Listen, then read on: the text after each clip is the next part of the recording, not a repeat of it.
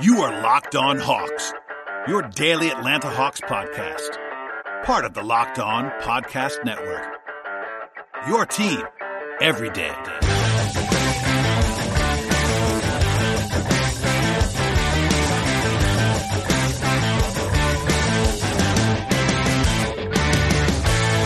Hello, friends. Welcome to episode 824 of the Locked On Hawks podcast. I am your host, Brad Rowland. It is Thursday evening into Friday morning. And if you missed it on yesterday's podcast, we had a visit from Ben Ladner, good friend of the program, uh, the host of the Read and React podcast, former Hawks beat writer of sorts over at Sports Illustrated. I Had a lot of fun talking about the Eastern Conference playoffs on that pod, as well as some news stuff before I brought Ben in on yesterday's podcast. But and following that up, Ben is back on today's show for some Western Conference playoff talk about the Clippers, Western Conference Finals preview, etc., etc. Please go ahead and subscribe to this podcast if you missed it uh, in, in, the past. You have plenty of NBA draft coverage, all kinds of news, in addition to some NBA playoff talk, which you'll be getting on this podcast and also on yesterday's show. So please go ahead and check out Ben's work as well. Please subscribe, tell a friend, and without further delay, here is Ben Ladner. All right, Ben, let's pivot to the West. I want to start by waiting to talk about the actual series that's going to be happening beginning on Friday and ask about the Clippers. So everyone's litigated this to death, so I don't want to do too much on it, but man, that was crazy that the Clippers did what they did in that series. Uh, not not not only not winning it, but the way that they collapsed in three consecutive games, and not even just narrowly losing, like getting blown out in Game Seven, despite having a lead. Um, I mean, I have all the numbers, but what, what was your takeaway watching that unfold? Because not only was it a historic collapse, and it was something that I believe Nate Duncan said uh, was the most unlikely unlikely comeback in the history of the NBA, and I couldn't really disagree with it because of where Denver was um, in the middle of Game Five, in particular. But I mean, aside from just the the craziness of that, the way that Denver played very well and all that, you know, what happens to the Clippers now? I guess is where I would start. Gosh, that uh, that's the question, isn't it? Um, geez, I mean, to, I mean, you and I we covered Lloyd Pierce last season, and he uses a line from Gregg Popovich all the time, which is appropriate fear. And it, yes, it just does. felt to me like the Clippers did not have that for the Nuggets this series, and it's not to me. It's not even so much that Paul George and Kawhi Leonard were awful in Game Seven. Stars have bad shooting nights from time to time. It happens. The bigger problem is that they put themselves in a position where one bad shooting night cost them their season. Like you said, they, they should have ended this series in game five. They had another opportunity in game six. Um, and, and, you know, you get to a game seven, this is the risk you run. Your two best players don't play well. You don't get anything from your supporting cast. The other team gets 40 from Jamal Murray and Nikola Jokic has a triple double. You lose and your season's over. So I mean, th- this was an avoidable situation in the first place. And by the way, full credit to the Nuggets for battling back, and, and they earned a spot in that game seven. This isn't Big to say that, you know, the the Clippers were playing like the the Trailblazers or the the, uh, the, the Timberwolves or, or anyone. Um, like straight, the Nuggets straight shot of the Timberwolves there, by the way. Yeah, I, I, mean, I appreciate listen, that. I had to pick someone. Could have said the Hawks if I wanted to. Um, but you know, so so the Nuggets are a good team, and, and they deserve to to make the conference finals. You beat the Clippers four times, you deserve to make it to the conference finals.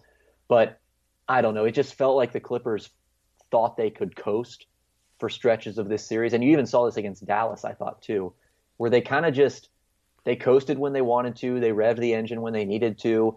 And then in game seven, they tried to rev the engine and they were out of gas, and that was it. And and you know they that was kind of the story to me. As far as where they go from here, it's tough to say because they made their big move last summer right? Like the Paul George and Kawhi Leonard moves were those were the big shakeups. And I mean, you can move Lou Williams, you could move Patrick Beverley if you want, Montrezl Harrell. They have pieces that they can shuffle around, but as far as the core of this roster, they kind of made their bed to me in a lot of ways, and and they only have a limited amount of time with those star players. It's going to be hard for them to make another big sort of roster shifting move, let alone a league shifting move in the the time frame that they're working with with PG and Kawhi. So I don't know. This is a, a, real squandered opportunity for them.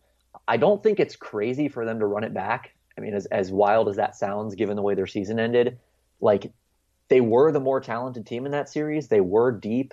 They do have, I think, some things they can correct and and should have corrected, and that would make them a better team. They still have Kawhi Leonard. They still have Paul George so I mean, it's not it, they're not in dire straits here. They're they're not in a situation like uh, potentially the Rockets could be, or any number of other Western Conference teams. But it, it it's a it's kind of a confusing spot for them. I, I don't think they, I don't think this was in their expected range of outcomes. Like I, I don't think this ever really crossed anyone's mind that oh they they might not actually make the conference finals. I think it was sort of fait accompli that they would play the Lakers in the conference finals and that team would win the championship. And now we're kind of in a different situation where the Nuggets are going to be, or the, I should say, the Clippers are going to be working on the fly a little bit more because they're going to have they're going to have bigger decisions to make than I think they anticipated.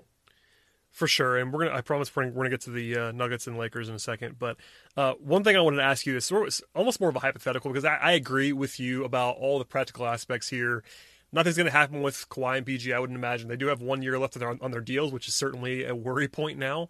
If you're a Clippers fan, that's pretty scary. Those those guys could walk away in a year, and obviously Paul George was disastrous at, in game in Game Seven. Kawhi was not his, himself either, but those guys were still good players. Obviously, Kawhi's a great player, etc. I want to ask you this is sort of a hypothetical, almost a non sequitur, but um, well, I'll use the Montrezl Harrell situation as an example, in that it's there's all kinds of factors in play here with Harrell, obviously had a great season, six man of the year. Uh, he was clearly not himself in the bubble. He apparently gained weight. He uh, was gone for the, a family issue, which is unfortunate. Um, all that stuff is a bad matchup for him against the Nuggets. All that, all that, all that to say. I'm asking people this offline. I'll ask you it online. Um, what do you do in that situation if you're Doc Rivers? Because you know I'm on the sidelines where you and I are, and talking about stuff sort of in a uh, hypothetical world I talked about this before this, before Game Seven. Uh, people that I trust talked about this before Game Seven. It was almost like you know we all knew they couldn't really play Mont- Montrezl Harrell in Game Seven, but practically speaking, you can't really just bench the six the six man of the year like full stop bench that guy in that in, in Game Seven, especially when he's about to be a free agent. He's part of your culture, all that stuff. Where did you sort of fall on that? I mean, not that I'm telling you that you have to decide zero minutes or 30 minutes, but knowing in this hypothetical world that you have this bad matchup, it's terrible for you, but you have, you're dealing with this practical application of a guy who is beloved in your locker room, and it's this win or go home scenario. Like, how much of the kitchen sink do you throw? Like, where do you sort of stand on this? It's sort of a weird question I'm asking you. I, I, I promise I understand that, but I just couldn't decide in my brain like how it should have been handled. And we all know that Doc's been getting killed for all of it, not not just Montrez, but the way that collapse happened. I guess he's going to be sticking around per the reporting. But he got a lot of flack. Part of that's just losing, but part of that's the fact that it just didn't like no, nothing he did worked. So Harrell's just one example, but I mean, how much do you change everything that you've done when the season's just kind of crumbling uh, in front of you? Yeah, I heard a lot of the Doc criticism. I even joined in in some of that criticism. I didn't think he Same. coached an amazing series. yep. Um, but you know, it, it, it is kind of tough because they really only have two centers. Like you could try JaMychal Green, and and they did, and they he played well. It actually, it actually worked the one time, and they, they, they went away from it. It was like yeah. kind of it was kind of it was kind of staggering because we were all calling for that. I'm gonna let you finish. A lot of us were calling for that. They did it, and then it worked, and they stopped doing it. I was like, wait, yeah. well, it, it just worked. We saw it. I think the same is true of Ivica Zubac. I mean, I think in this series in particular, and maybe even overall, on this particular team, Ivica Zubac is probably just a better option than Montrezl Harrell. 14 and minutes I, I get, in game seven. 14. Exactly. That, that's the thing. You know, Zach Lowe and others, you know, many others pointed out, Zubac probably can't play 30, 35, 40 minutes. Yeah. I totally understand that. He can play more than 14. And when you, you're going up against Nikola Jokic, Zubac is easily their best defensive center. And for, oh, yeah. for him to play 14 minutes with only three fouls, you know, I, I get that he was minus 10, only scored six points, but like – you know, in 14 minutes, it's hard to take any, it's hard to take that sample size seriously. I don't know why he wasn't playing more, and I know Harrell had probably his best game of the series. Some of that was when the game was already out of reach. He hit a couple shots, but man, I mean, it's just like you said, you can't just bench Montrezl Harrell, and and the Clippers didn't have a ton of amazing options. So I get the philosophy that you just want to trust the the sample size and say this guy's been good for us all year. We're going to try him. And if he sucks, he sucks, but there's not a lot we can do about that. And on the chance that he's good, he's going to give us a lift. Harrell just never really gave them that lift. And, and, you know, Zubac, Zubac did when he was on the floor. And, and that more than anything, I think is where Doc kind of fell short in this series.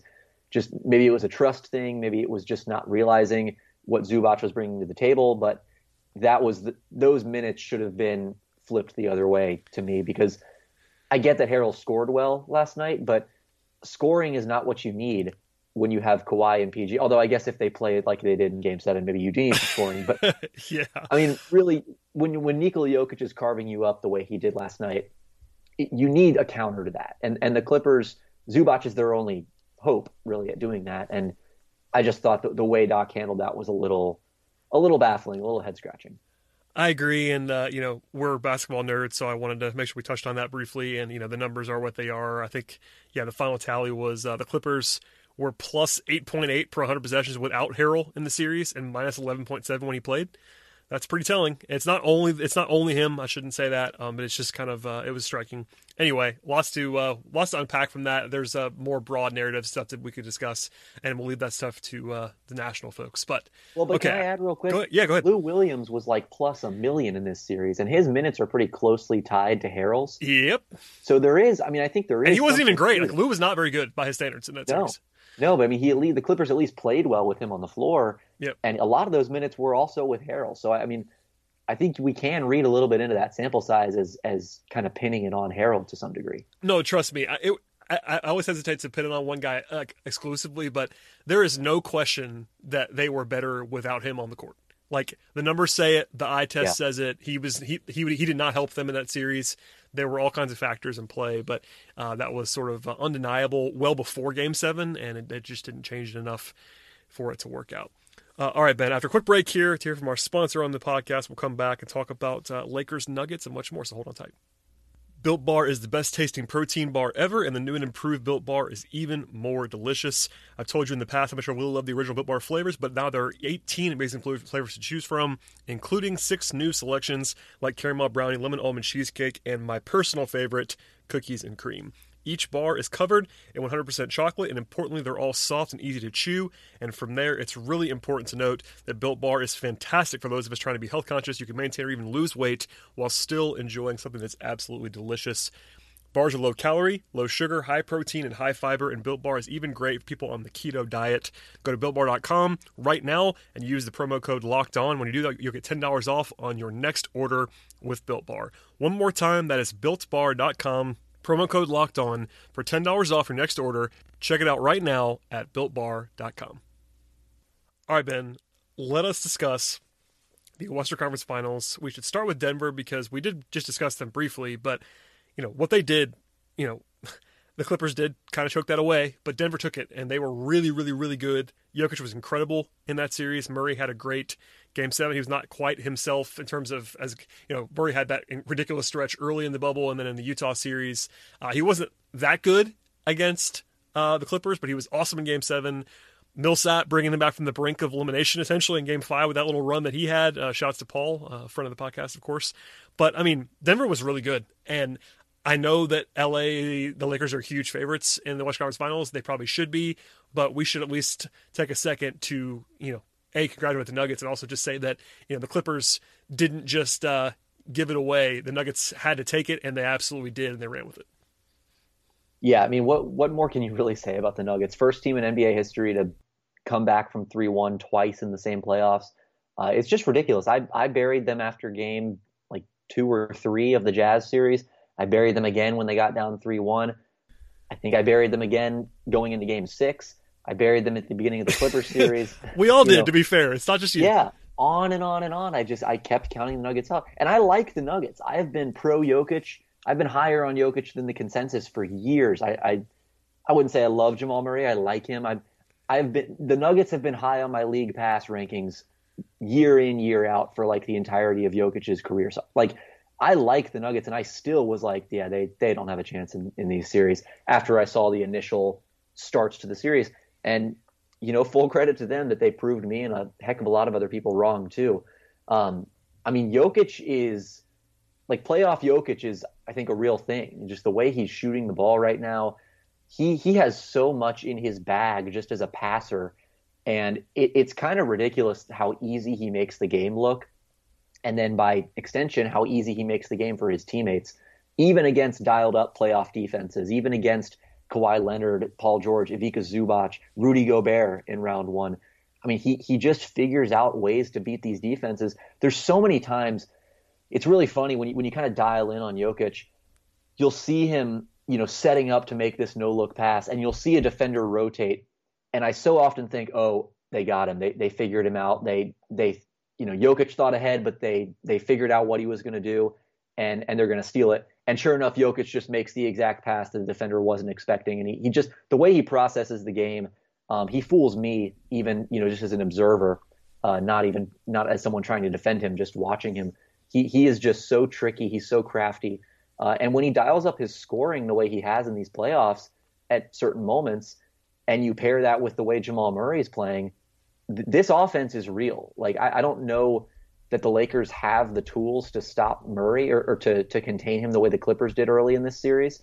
And if he's rolling, and, and I don't really think there's anything you can do with Jokic, even if you do have Anthony Davis, if those two guys are rolling, like Denver has the capability to outscore the Lakers for a game or two. I still don't think they're going to win the series, but this is a real conference finalist. I mean, I think there's probably going to be this this inclination to say, oh well, the Nuggets, you know, shouldn't have been here. They kind of got here on a fluke, yada yada yada. Like I said earlier, if you beat the Clippers four games out of seven, you deserve to be there. I mean, they have proven this is a real conference finals team. They, they they've proven it in just about any way you can. They've gotten down, they've come back, they've proven to be susceptible at moments, they've proven to be dominant at others. Um, and I just think they're such a fascinating and fun team. I hope this is a fun series. I, I don't say that optimistically, but I, I do say it hopefully. We'll, we'll see what happens. I think LeBron's just a different animal than anything they've seen so far, and it doesn't help that they don't really have great personnel to deal with him. Um, but I'm the, the only thing that makes me uh, not happy that the Nuggets advanced is that I had about 900 words ready to go about the Lakers and Clippers in the conference finals, uh, and now I basically have to scrap the whole thing. Aside from that, I am I'm ecstatic that the Nuggets are here. Uh, this this is such a fun team. I love watching them, and as fun as the LA LA matchup would have been, like Jokic versus LeBron, this kind of the, the, contrast of Nuggets and Lakers, just the way their teams were built, the way they play, the, the stylistic differences. I think it's going to be a really, really compelling theory, series on paper, in theory at least, and hopefully it plays out that way in practice. We've all been there, by the way, in terms of the pre-writing gone awry. So I, am with you 100%. Man, I that. take a, a one month break from writing, and then I dip my toe back in the water, and I just get bit by a shark or whatever you want to use for this analogy. It's it was disappointing. It happens. I promise you, it happens to everyone. Uh, but yeah, it's you know Denver. We've just praised them absolutely, and they they've earned it. That offense, uh, you re- you referenced it, but if if if Jokic plays the way he did, and he's you know he's the star on this team. Jokic is the guy. He's always been good. I agree with you. Like he's probably been underrated overall. Um, if he does what he's been doing, which is, uh, I think, a pretty safe bet. Not that it's definitely going to happen, but he's certainly always uh, at a star level offensively for the most part. Um, the bigger X factor is what Murray can give them, and that's always been the case with Murray. Obviously, the highs have been obscenely high in this playoffs between Game Seven against LA and what he was able to do against Utah. Murray's not been consistent necessarily for his whole career, um, but he's certainly gotten a little bit more consistent so far, uh, at least recently. So he's the guy I think can, that can really swing them. Obviously, Jokic is their best player, but Murray, it might swing on Murray. And I agree. Offensively, they're going to be able to score. I mean, the Lakers are really good defensively. I think you know a team that has LeBron and AD on it, you focus on their offense and the numbers and all that stuff. But LA is probably better defensively than offensively um, on the whole. At least they have been recently. But I think Denver's going to be able to score. The question is whether they can stop them. And you know, Denver's defense was really like pretty notably good and has been pretty notably good since the middle of the Utah series. They were disastrous early in the Utah series, like absolutely comically terrible. Um, but ever since then, they've been pretty solid defensively. The personnel is not incredible, but getting Gary Harris back was huge. They don't have any like glaring weaknesses other than occasionally Porter Jr. is that kind of guy, and Jokic is Jokic can be beaten obviously, but he's been better too. Um, and again, LA, you know, you have to deal with LeBron and AD, and no one wants to do that. But other than that, they don't have a lot of guys that like scare you to death. So it's interesting stylistically. Also, Lakers, Lakers haven't played since Saturday.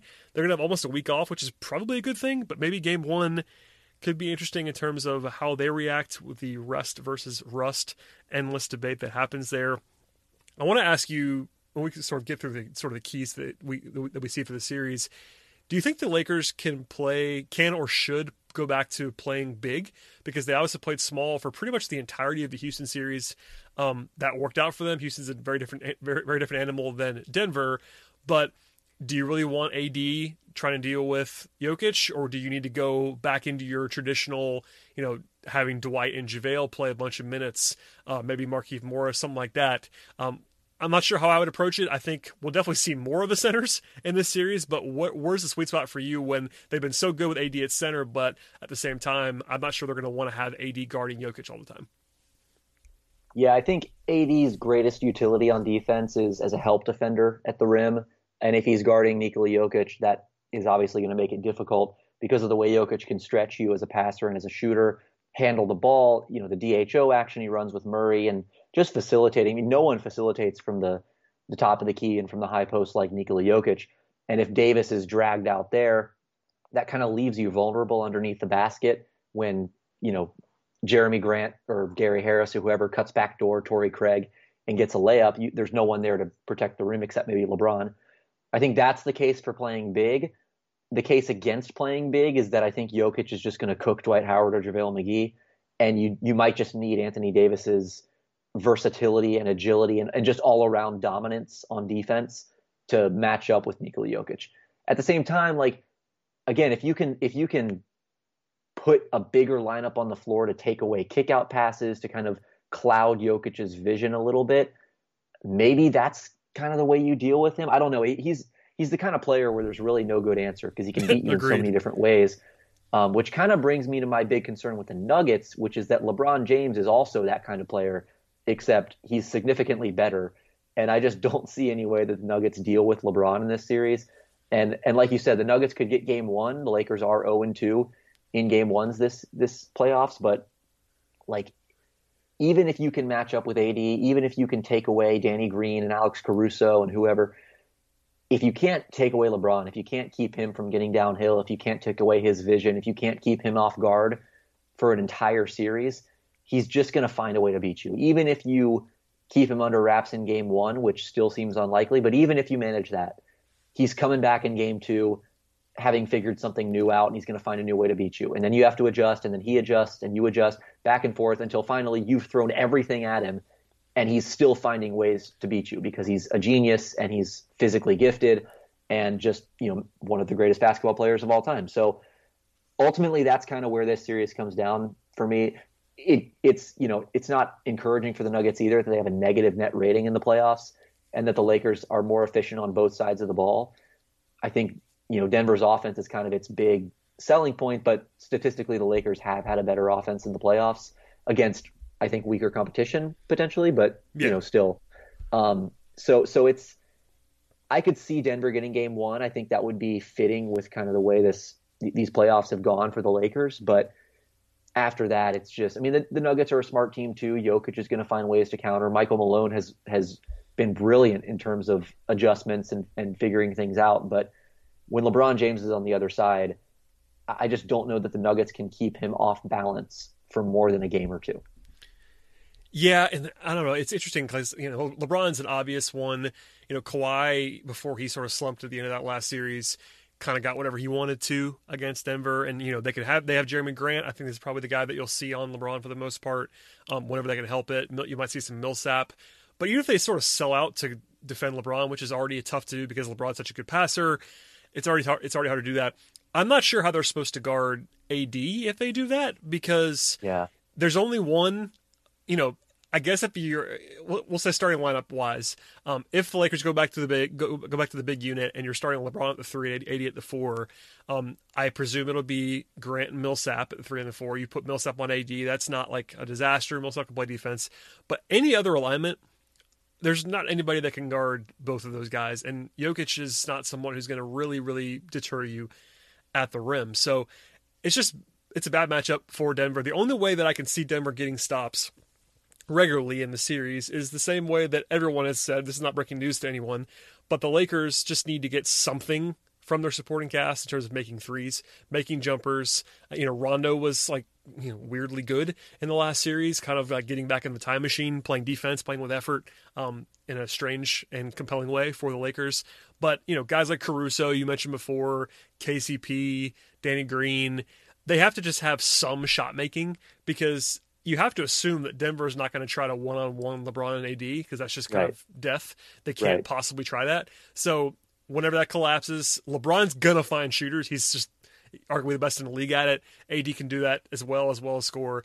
They just ha- they, the only way the, the Lakers can't score in this series is if all the other guys can't make shots, which is in play. We've seen that for a game or two at a time for the Lakers this season, so it's not out of play entirely. But I'm kind of with you. I have a hard time seeing how Denver stops the Lakers, short of a Clippers mental mate, mental meltdown like the way like, like, like what they had. But I don't know. It's I'm I'm kind of scared to like pour dirt on Denver's defense because they've been so good recently. But on paper, there's just nothing to tell you that they're going to be able to stop the Lakers. And even in the regular season, the Lakers were three and one. I don't really care about this too much, but the only loss was without LeBron. And the other three games, the Lakers were pretty comfortably better than the Nuggets in all three. Again, it's a long time ago. They're different teams, but the Lakers are just they're they're a more talented team than the Nuggets are if they're operating at full capacity. So there are ways to bridge the gap, but if they can't get stops, it's not going to matter. And I don't know. Mike Malone, Mike Malone has, has his hands full because they're probably going to need to have offense lineups out there with my, with Porter Jr., et cetera. But man, playing Michael Porter Jr. against a team that has LeBron on offense is just not going to go well. Like, am, am I crazy? Because you know the Clippers, for all of their strengths, and they were awesome offense this year, they don't have that you know incredible elite passer Exactly. that always makes the play. Like Kawhi's gotten better at that. He's a much better playmaker than he used to be. But the way that you expose a bad defender, or maybe not a uh, super smart defender in, in Porter Jr. So, and he's not he's not the only one by the way, but he's the most glaring example. Is to just like put him in bad situations. LeBron is the king of that. Like Yep. I, I can't imagine the Nuggets being able to, to to survive too much defensively if they're trying to play lineups that include Jokic, Porter, Murray, like all together. It's just not going to work. I don't think. Yeah, and I imagine they'll continue bringing Porter off the bench so he doesn't have to play as many minutes on the floor with. LeBron. Yes, But I mean, the Lakers will also dial LeBron up to 44 minutes if they have to, and you know you can't really avoid unless you're going to play Michael Porter Jr. four minutes. You can't really avoid uh, him being on the floor with LeBron. and it's not just him either. Like he's he's the most glaring example of that. But you know, Denver's supporting pieces like Torrey Craig. They might need Torrey Craig to guard LeBron, Yeah, but Torrey Craig might kill them on offense, like he has in the past too. So Yeah, and I think that's where Gary Harris could be really important. He's not going to be a LeBron defender per se, but just a guy who can play both ends. His offense has been pretty shaky this year. Uh, he remains a good cutter, but really, if he can't shoot the ball, he's he's kind of a neutral at best on offense. But if he can hit shots, I mean, he, he had moments in the Clippers series. If he's hitting shots, if he's giving them something on that end, that's a reliable two-way guy. Obviously, Murray is good enough on offense that, and same with Jokic, that their defensive deficiencies you kind of forget about those. They're going to be on the floor. You know, Denver's had success the last couple years with that, you know, bringing Jokic really high out on the floor against the pick and roll, and and you know almost doubling the ball, that really hard hedge. I wonder if they just do that and try to force the LeBron, for, force the ball out of LeBron's hands because the Lakers don't have a ton of playmaking. You know, No. Caruso can be a you know a, a drive and kick kind of connective guy, but he's not really handling the ball. it was Rondo really in the last series. Like he was the other guy that did that, and I, I don't trust Rondo. I, I'll just be honest with you. I don't trust Rondo, but I will say he was the best he's been in a half decade in that series. Yeah. And and so if you force the ball out of LeBron's hands and make Kyle Kuzma and and Alex Caruso make plays and make good decisions, I mean obviously you still have Anthony Davis to contend with, but in all likelihood he's going to be a little bit, bit closer to the basket. If you can make LeBron give the ball up early and and kind of take him out of the play, you're never going to fully neutralize LeBron James, but that might be Denver's best hope because like you said, if, if they let him play one on one, if they try to guard him with just one defender, no one can do that. No one in NBA history has ever had success doing that against LeBron. Uh, so I, you know, it, I think the aggressive trap might be the way to go. If that doesn't work, maybe you you try something else. But that might be the way I come out if I, if I'm Denver and, and just I mean, and LeBron will know this too. He's undoubtedly watched a bunch of Nuggets games and watched film. He he knows that they like to do this. So maybe he has a counter ready to go. But I think that's probably Denver's best option strategically. And you know, I- it kind of feels like if, if that doesn't work, you're going to get beat anyway, so you may as well do it, uh, and then hope that you can score enough. So uh, it's again, LeBron is just impossible, man. It, it, it's we can theorize all these different ways. Oh, you could do this, this, this. Maybe make him play from here. He's not as good going to this direction. Whatever it is, at the end of the day, he's always going to be LeBron James. He's always going to find a way to beat you. And unless you have Golden State Warriors level of talent, the only real way to beat him is to constantly keep him off guard and to constantly be adjusting and throw different defenders at him, throw different looks. And I just don't think the Nuggets have that ability. And and you know, ultimately that's probably what's going to doom them in this series there could certainly be some make or miss league kind of stuff in this series in a game or two. Um, if Murray, you know, Murray's capable, we've seen that now. You know, I'm not always been the biggest Murray guy, but he's been incredibly explosive so far offensively, and we've now seen him do it enough where he might be able to win you a game or two just going ballistic.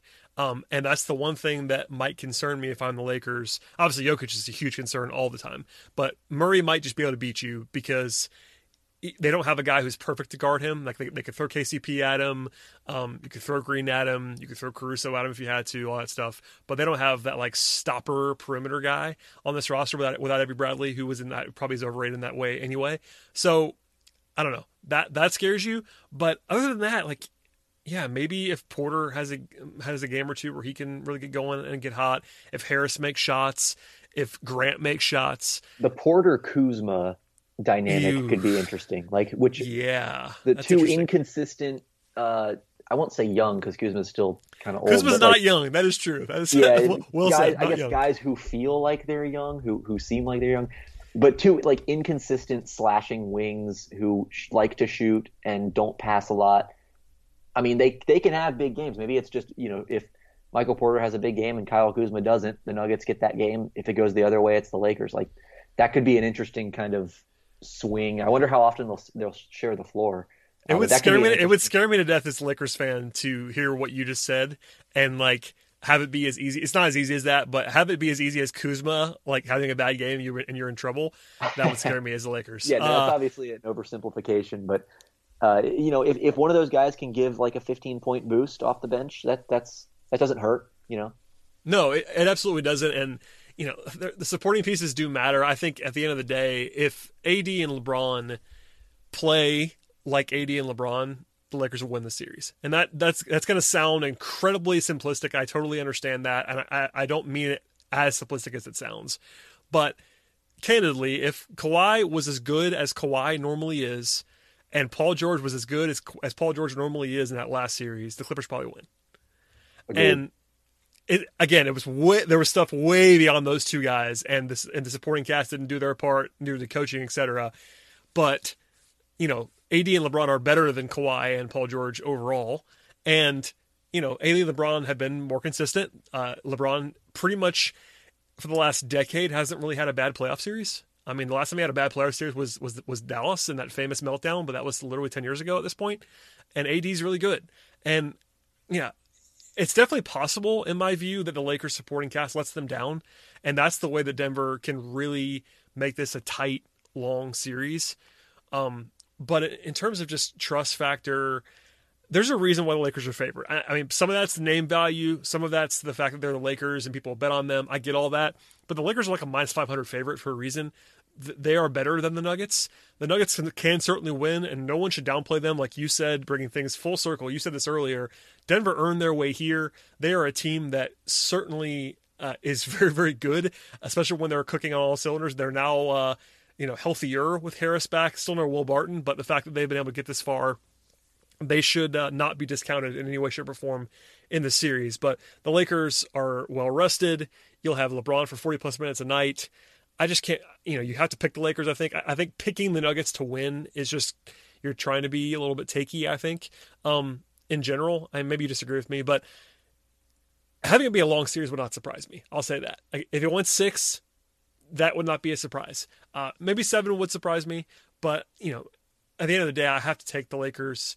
I would probably predict pretty comfortably. Uh, oh man, can I say five and a half games? That's, uh, what I feel like it's going to be. I feel like five five is like disrespectful to the Nuggets, and I don't I, I don't want to be that because the Nuggets are good. they really are. Uh, so you know what? I'll say six. Lakers Lakers in six, and uh, I'll be more surprised if it goes seven than if it ends at five. I mean, if there's one thing we know about the Nuggets, it's that you have to play the full game against them. So uh, I think six is probably a safe pick. I I would probably agree. I could see Lakers in five, to be honest. Um, but I, I can also see I can also see that. I mean, it, okay. Let me ask you this, Ben. What which one would surprise you more? We'll, we'll assume no injuries whatsoever, just a normal series. Which one surprises you more? Lakers sweep or Nuggets win the series in any way? Nuggets win would surprise me more. Okay, which one? Which one surprises you more? I, I figured you were going say that. Which one would surprise you more? Lakers sweep or Lakers in seven? Probably. I know I just said Lakers in six, but I think Lakers in seven would actually surprise me more than a sweep. Okay, that's that's kind of what I thought too, and I, I a sweep would a sweep would kind of surprise me. It wouldn't stun me, but I think I'd lean in your direction there. It's an interesting question that I hadn't thought about until I just asked you it, but I don't know. I mean, if if LA plays the way that they're capable of playing, they're they're gonna win. And yeah, but no, I I don't know. The math the math tells me that Denver is gonna have a series is gonna have a game when Murray goes crazy for a quarter and a half, or Porter has 18 points and a half, or something like, or Jokic just goes nuts. The way that Jokic has been scoring recently, he always passes well, he always rebounds well, all that stuff if he has one of those benches where, where he has 30 points, that's that's tough too. And I don't trust the Lakers bigs. They haven't played they haven't played much recently. I never trust Dwight. JaVale is JaVale. Uh, I don't know.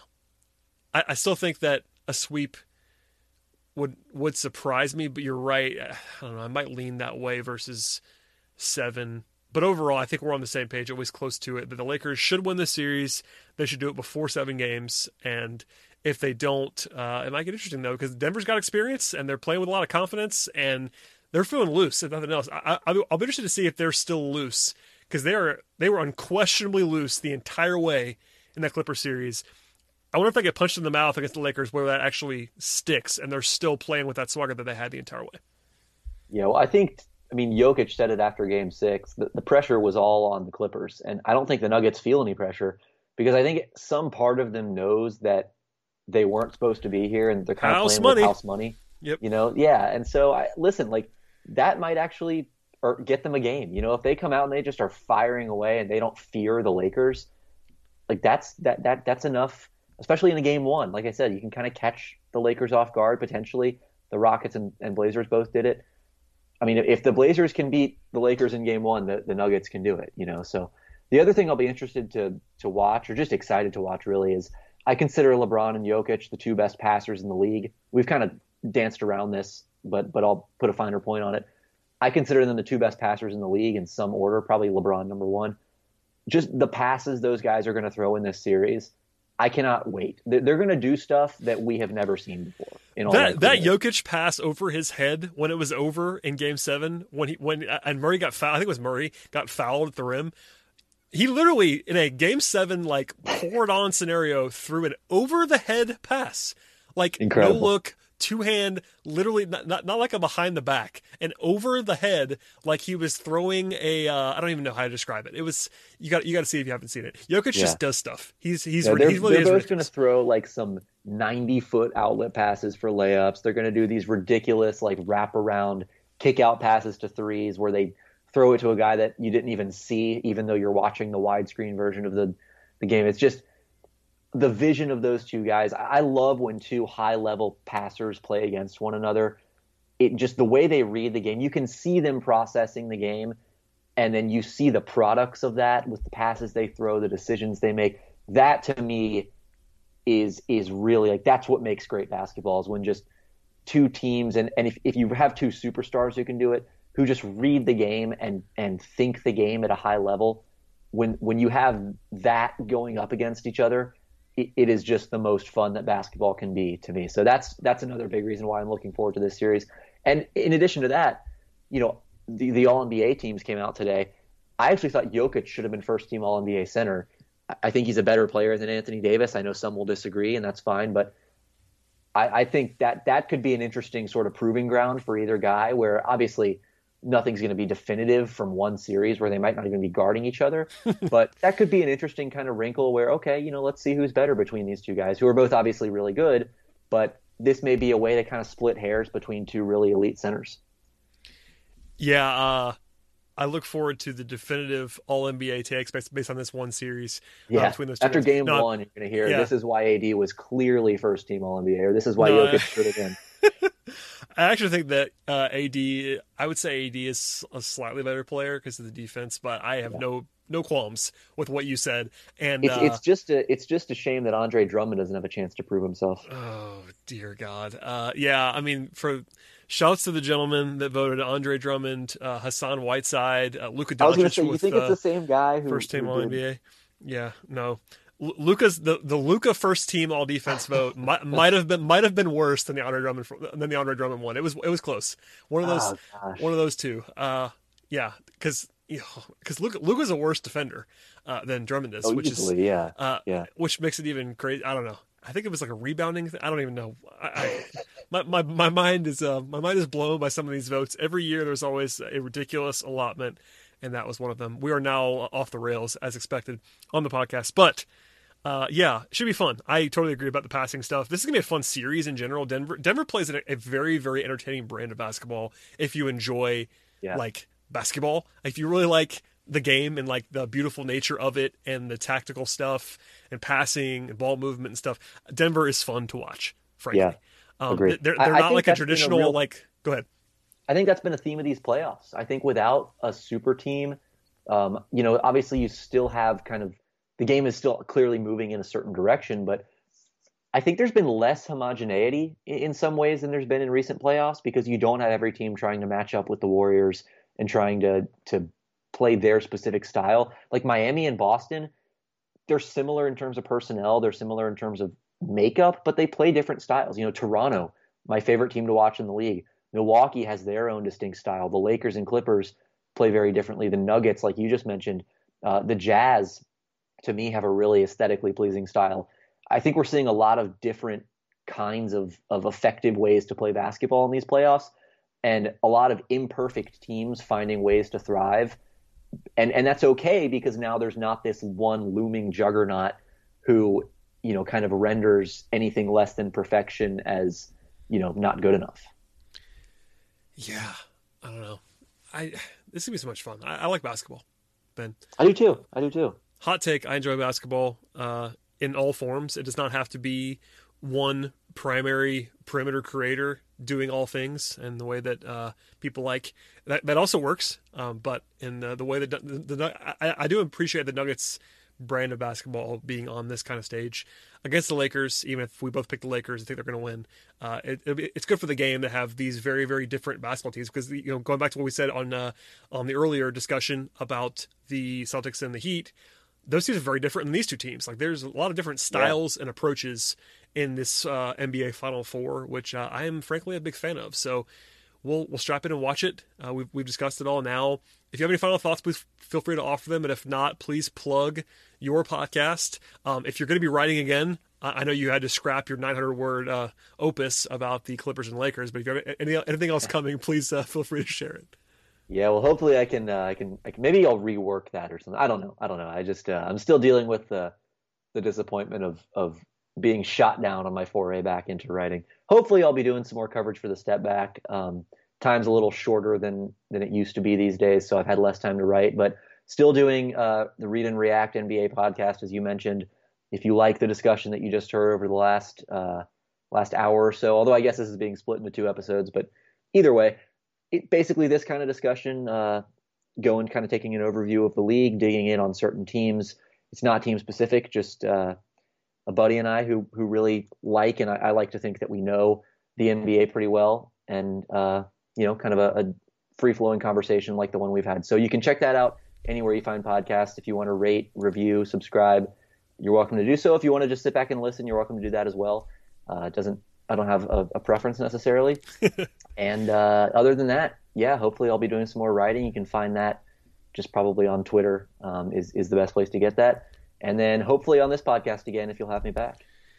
Absolutely, you are always welcome. I am a subscriber to the Read and React podcast, which is Ah, always an enjoyable listen. So check that out, everybody. It's a very good, very, good quality, and uh, yeah, not not just the hot takery that I can't stand about the NBA. So thank you so much for doing all of that. Great work. And uh, for joining me on this podcast today, Ben. We will do it again soon. As for everybody else, please subscribe. Please tell a friend. Check out Ben's work. Check out my work. And we'll see you next time.